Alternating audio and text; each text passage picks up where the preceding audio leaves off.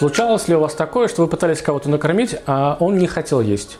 Вы начинали думать, наверное, я невкусно готовлю. Но дело было совсем не в этом. Знаете в чем? Пойдемте, я вам все расскажу. Здравствуйте, дорогие друзья! Мы продолжаем говорить про Чуву, про самоусовершенствование, про раскаяние. И сегодня мы поговорим про очень, очень интересную тему. Она довольно-таки такая скользкая, однако же без нее никак. И начну я по традиции с того, как это все проходит у евреев, э, те, кто родились евреем, евреи по национальности, по происхождению. И потихонечку будем понимать, как это может относиться к нам, ко всем остальным. Итак, человек, который вступает на путь шувы, на путь раскаяния, он, вы же помните, да, он для всех остальных как бы странный человек. Он начинает делать какие-то странные вещи, думать по-другому, говорить по-другому, вообще меняться. По крайней мере, все остальные про него начинают думать, что он странноватый. Эм, что же говорить, когда ты еврей? Ты в принципе странноватый. Посмотрите на меня, как я выгляжу. Я вам честно скажу, я э, живу в Москве и довольно-таки долгое время. И чем дальше от Москвы я нахожусь в районе, да, чем он дальше от Москвы, тем больше на меня смотрят. Я очень долго думал, почему, и потом я понял. Чем больше ты в центре, то есть в центре в Москве, представляете, что такое центр Москвы? Это огромное количество разных людей с разными внешностями, да? Когда ты уезжаешь подальше, подальше, подальше, там таких людей нет. И я для них, ну, как бы странновато звучит, может быть, да, но для таких людей я фрик. Сегодня такое популярное слово. Я фрик. Почему я фрик? Потому что я выгляжу не так, как все остальные. Все забывают, что у всех разные носы, разные глаза, но это почему-то все забывают. Вот я выгляжу странно. Поэтому люди начинают на меня смотреть. Смотрите, теперь есть другие евреи, которые не выглядят так, я, так как я. Они не соблюдают Торы заповеди. Поэтому у них, не, собственно, нету на голове кипы, нету бороды, э, нету странных э, кисточек на, э, под одеждой. Да? Нет такого непонятного одеяния.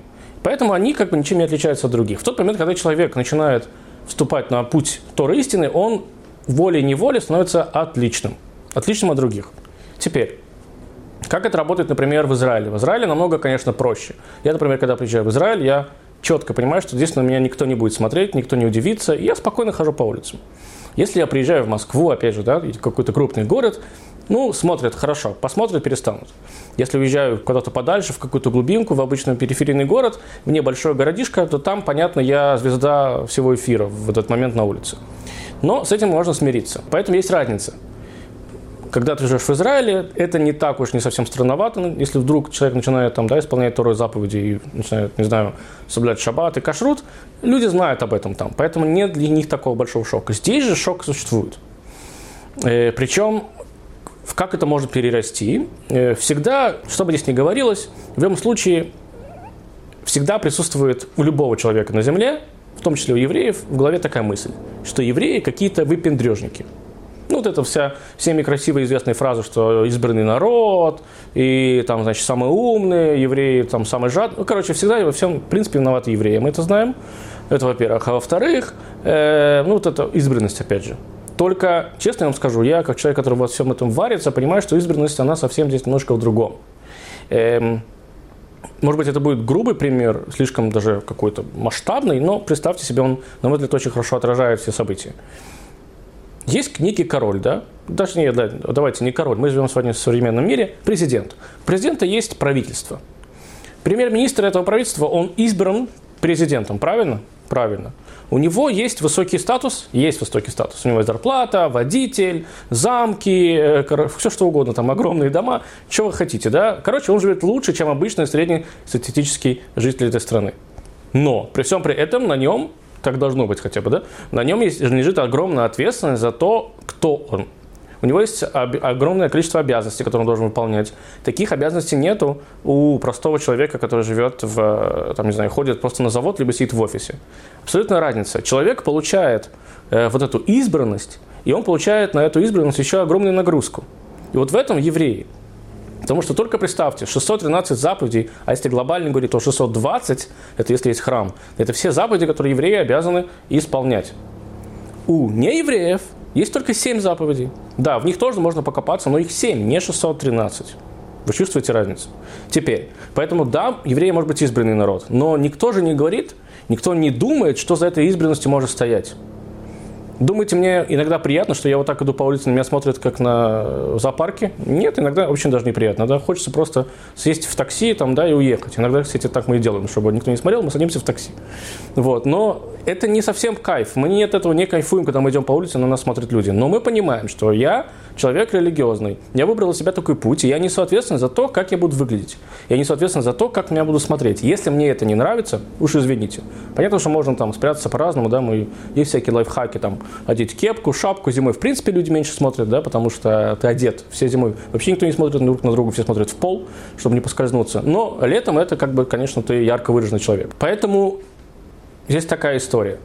И для человека, которого теперь не еврея, который тоже вступает на этот путь, он должен быть готов, что э, как бы, будут взаимоотношения людей, как мы много раз говорили, которые не будут него понимать. Он для них будет странноватый.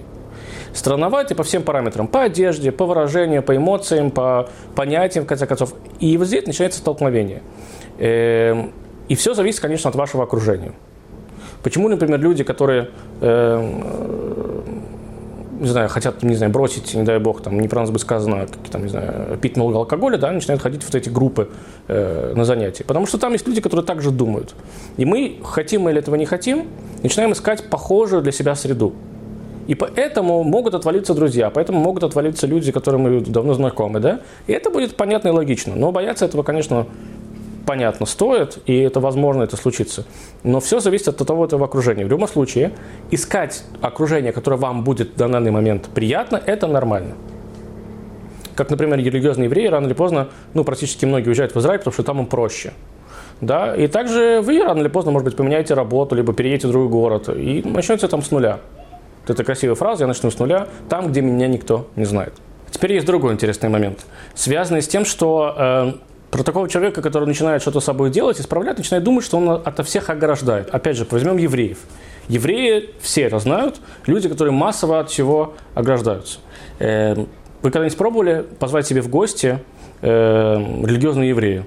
Я обещаю, что вы практически не сможете его ничем накормить, кроме фруктов, долить ему там какой-то алкоголь, но приготовить для него вы ничего не сможете. Почему? Потому что кашрут, то, все, пятое, десятое, короче, очень много интересных вещей. И человеку, который в этом не разбирается, может показаться, что что такое, если ты приходишь ко мне в гости не ешь у меня дома? Ты мне не доверяешь. Что, тебе не нравится моя еда, невкусно тебе, там, знаешь, думаешь, мне там испорченные продукты? Но на самом деле надо же спросить, и тебе объяснят, что есть кашрут и так далее. И на самом деле я понимаю, что в первоначальное это может немножко пугать и обижать, но потом люди к этому привыкают.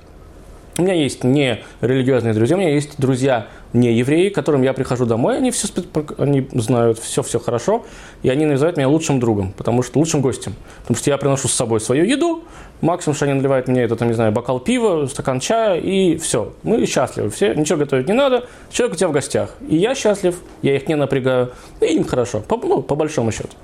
Но, опять же, вернусь, это может показаться, что как будто бы ты ограждаешься. Но это никакое не ограждение.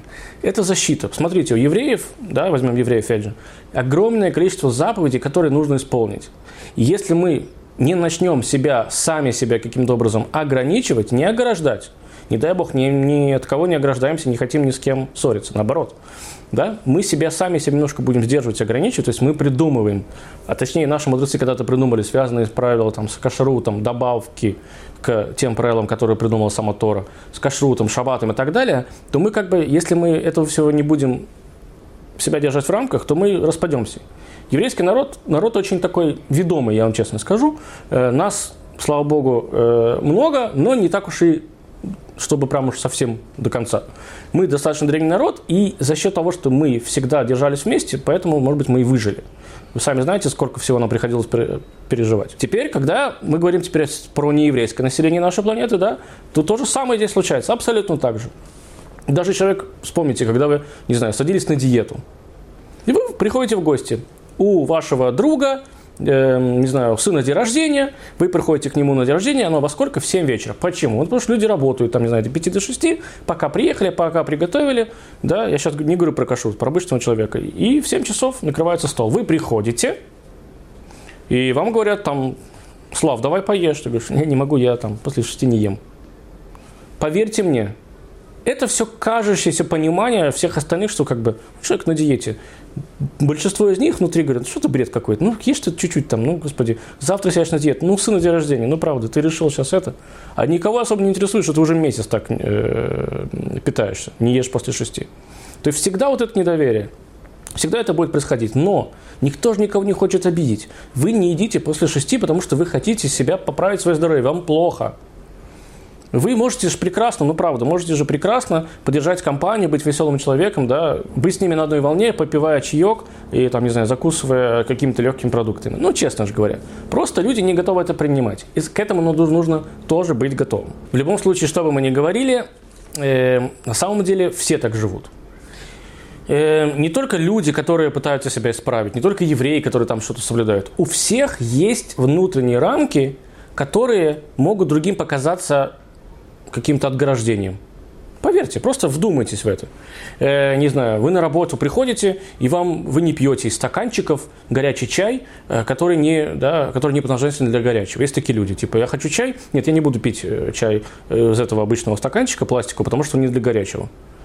Кто-то скажет, что это бред какой-то, пей ты, господи, что ты умрешь сейчас от этого. А для вас это важно. Что происходит в ваших головах? У этого, этот начинает думать, что вы бредите, вы начинаете думать, что как бы он, он вам не доверяет и обижает. В следующий раз вы принесете свой стакан. Вы принесете свой стакан, он подумает, он совсем сумасшедший, своим стаканом ходит. Ой, а потом он его, наверное, принес из дома, а я же не знаю, что у него там дом. Может, у него куча бактерий, сейчас он пойдет помоет, и это все будет э, заразно. Ну, короче, начинается вот эта вся история. Поэтому всех всегда это все происходит. Только явно это выражается у тех людей, которые прям совсем уж открыто начинают себя как-то по-другому, иначе себя вести. Когда-то я очень хорошо слышал от одного раввина такую фразу, что я готов со всеми общаться, я готов приглашать вас в свой дом, но до спальни. Знаете, есть такое, э, например, у евреев есть негласное э, такое соглашение, что никто не имеет права заходить в спальню к родителям. Даже дети, особенно взрослые. Они могут постучаться, если, конечно, если очень надо, пожалуйста, можно зайти, там, если папа и мама попросили, но люди в спальню не заходят. Даже у неевреев есть такое понятие, что ну, это более такая интимная комната. Не заходишь ты просто так в человеку в спальню. Если он тебя сам не пригласил, правильно? То есть, это в отношениях. Я готов со всеми общаться, но у меня есть свои какие-то рамки, куда я тебя не пущу. Не потому, что я тебя не люблю, не потому, что я хочу от тебя отгородиться, не потому, что я тебе не доверяю, а потому, что это мои рамки. И эти рамки помогают мне быть тем, сейчас являюсь, или тем, кем я могу, я могу стать. Я надеюсь, что теперь более понятно в этом плане. Тем не менее, понятно, что все это, опять же, красивые слова, но на практике это так и будет. Нужно запастись терпением и так жить. Это непросто, но люди потихонечку, потихонечку к вам будут привыкать, поэтому не переживайте. Э, и самое главное, на самом деле, нам тоже с, с нашей стороны, с человек, стороны человека, который меняется, э, относиться к ним с пониманием набраться действительно, как я уже сказал, терпения и попытаться объяснять каждый раз, почему вы так делаете, почему вы этого, этого едите, вы этого не едите после шести, почему а до шести. Ну, короче, сами понимаете. Нужно попытаться вывести людей на диалог. Попытаться выбить у них вот это из головы, вот эту непонятную мысль, которая, возможно, уже там зародилась о том, что вы не хотите с ними иметь ничего общего. Евреев, например, кстати, даже в царской России еще совсем недавно, э, вообще евреев есть такое понятие, что мы живем хорошо в той стране до тех пор, пока у нас хорошо с властями этой страны. Пока власти нам позволяют жить в этой стране. Слава богу, сегодня есть Израиль, и всегда есть куда убежать, но Насколько вы знаете, евреев в диаспоре очень много, э, поэтому мы стараемся всегда дружить с э, властью, не пытаться как-то ее там поменять, а при, попытаться приспособиться к этой власти. И, например, в царской России – в сидурах, в молитвенниках евреев была же даже вписана специальная молитва за царя. Те, кто из вас знает историю, то э, во времена царя Николая, еще совсем недавно, да, сто лет назад, даже чуть больше сто лет назад, не совсем было все у евреев хорошо. Тем не менее, мы молились за него, чтобы у него все было замечательно, в свою очередь. Потому что э, властям хорошо и всем остальному народу хорошо а евреи всегда включали себя во весь остальной народ. Ни в коем случае не пытаясь как-то оградиться, как я уже сказал, либо поменяться, либо отчудиться от них до какой-то крайней степени. Понимаете, в молитвенниках, хочу еще раз акцентировать ваше внимание, в молитвенниках, в, том, э, в той книге, в которой мы просим у Бога о здоровье, о богатстве, о пропитании, да, о детях и так далее, и так далее, включена молитва, там было действительно прям написано, за царя России Николая II. Евреи об этом молились. Все евреи царской России молились за его благополучие, за его здоровье. Потому что, потому что это важно. Более того, если кто-то вам начнет говорить, что вы ограждаетесь просто приведите ему обычный пример. Смотри, все ограждаются. В конце концов, даже у стран есть свои границы. Все когда-то хотят, чтобы у них тоже было, было свое пространство. И вообще сама по себе социальное, социальное общение – это не безграничное общение. Мы выходим в социум, мы выходим на улицу, да, мы готовы с кем-то поздороваться, но заметьте, иногда нам бывает настолько тяжело подойти на остановке и спросить, когда отошел последний автобус, что для нас даже сегодня сделали табло, чтобы мы увидели расписание. Конечно, это шутка, но не каждый, например. Я помню себя маленьким ребенком, мне было ну, немножко тяжело на улице спросить какого-то там дядю или тетю, правильно ли я иду в нужном ли мне я иду направлении. Почему? Потому что я стеснялся. Да? Если, почему я стесняюсь? Мы же говорим, что социальное, надо, чтобы все друг друга общались, все друг другом открыты. Да ничего подобного. Все люди закрытые существа. Кто-то проще общается, кто-то э, тяжелее общается, да, кому-то проще прийти в новую компанию, неизведанную ему, и там сразу стать своим человеком. Кто-то просто понимает, что это нереально для него. Но все мы закрытые. Поэтому само по себе социальное общение, оно ограниченное. Даже если оно будет каким-то, не знаю, там, неограничено языком, но культурой оно всегда будет э, ограничено. Например, еврейская культура, э, российская культура, славянская культура, да, культура, я знаю, там, э, британцев, все что угодно. Посмотрите, даже мы одеваемся по-разному, в конце концов. И в этот момент, кстати, мне как еврей иногда даже становится обидно, потому что, ну, правда же, посмотрите, я же не хожу в юбке, как э, шотландцы. Я понимаю, что для, нашего, для наших людей это тоже немножко диковато. Однако, я хожу в брюках так же, как и ты. Почему ты на меня смотришь? Почему я тебе кажусь другим человеком? Потому что я, если честно, если вижу сейчас шотландца, я на него тоже буду смотреть. Ну, потому что это для меня непривычная история. Я понимаю, почему ты меня смотришь, но я же не в юбке.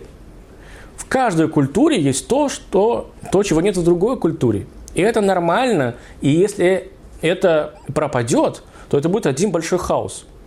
Да, я понимаю, еще 70 лет назад все хотели жить в одном большом мире, да, где не было э, официально э, не было такого желания, чтобы не было национальности, но она была, помните, да, это когда-то нам объясняли, объясняли что э, мы все равны, только национальность почему-то существовала, почему-то язык существовал. Нет, все индивидуальны, все закрыты, и это нормально. Поэтому, если кто-то начинает на меня наезжать, что я теперь после шести не ем, это неадекватно, почему? Ты знаешь, сколько еще людей в мире в этот момент не ест? Очень много. Просто тебе сейчас обидно, потому что я сижу за твоим столом и не ем за твоим столом. Но ты пойми, почему я это не делаю. Или хотя бы спроси, а я тебе с удовольствием все объясню и расскажу. И напоследок, все станет намного проще, если мы слово «отчужденность» уберем, выкинем его и поставим слово «избирательность». То есть, даже в иудаизме Помните, с чего я начинал? Я могу прийти к человеку, который не соблюдает кашрут или вообще не еврей, и что-то у него дома покушать. Но я это должен делать аккуратно. Я могу взять у него фрукт, да, посмотреть на него, порезан не порезан. Не будем сейчас вдаваться в подробности, чем отличаются порезанные фрукты от непорезанных. Но, не отличаются ли вообще, но э, я смогу это сделать там у него. То есть не означает, что еврей, который соблюдает кашрут, может есть только то, что он приготовил другой еврей, который соблюдает кашрут, либо он сам. Нет, конечно же. В конце концов, мы ходим в ресторан, и мы там доверяем людям, которые там готовят, да? Я могу прийти к домой человеку, съесть там банан. Могу. Выпить пиво? Могу. Только что я должен делать это аккуратно и фильтруя. Потому что если я не поставлю себе тут этот фильтр, то я могу просто, ну, просочиться, и меня не будет. Поэтому вот здесь самое главное как раз-таки то, что то, что я уже сказал. Никто не хочет ни от кого ограждаться. Все хотят дружить, все хотят общаться, только все хотят быть еще самими собой, ну или стать лучше, чем они в данный момент являются. Фильтр. Всегда должен быть фильтр. Если вы поймете, что человек, который пришел к вам домой, и он не ест у вас дома не потому, что он вам не доверяет, а потому что для него есть некий фильтр, который ему помогает себя сохранить как человека и дальше продолжить путь самоулучшения, тогда вы не будете обижаться. Более того, вы, вы в этот момент, скорее всего, задумаетесь и поймете, что у вас тоже есть такие моменты. Что вы тоже где-то там ставите себе какой-то определенный фильтр. Что-то вы не можете сделать, как все остальные. Потому что все люди разные. Дорогие друзья, не бойтесь, не бойтесь объяснять другим, не бойтесь задавать вопросы, почему другие выглядят по-другому. И тогда, по крайней мере, я на это надеюсь, будет мир и будет взаимопонимание. До новых встреч!